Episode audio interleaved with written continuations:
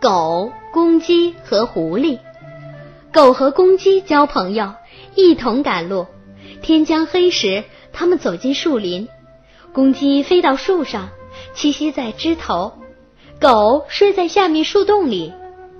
夜将过去，天快黎明，公鸡照常啼叫起来。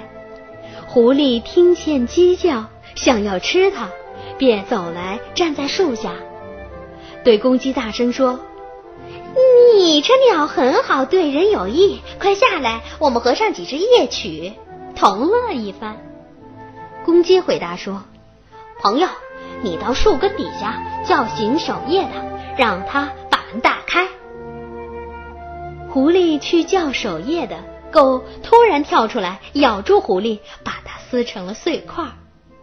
这故事是说，聪明人就是这样，在灾难临头时，能轻而易举地使敌人遭殃。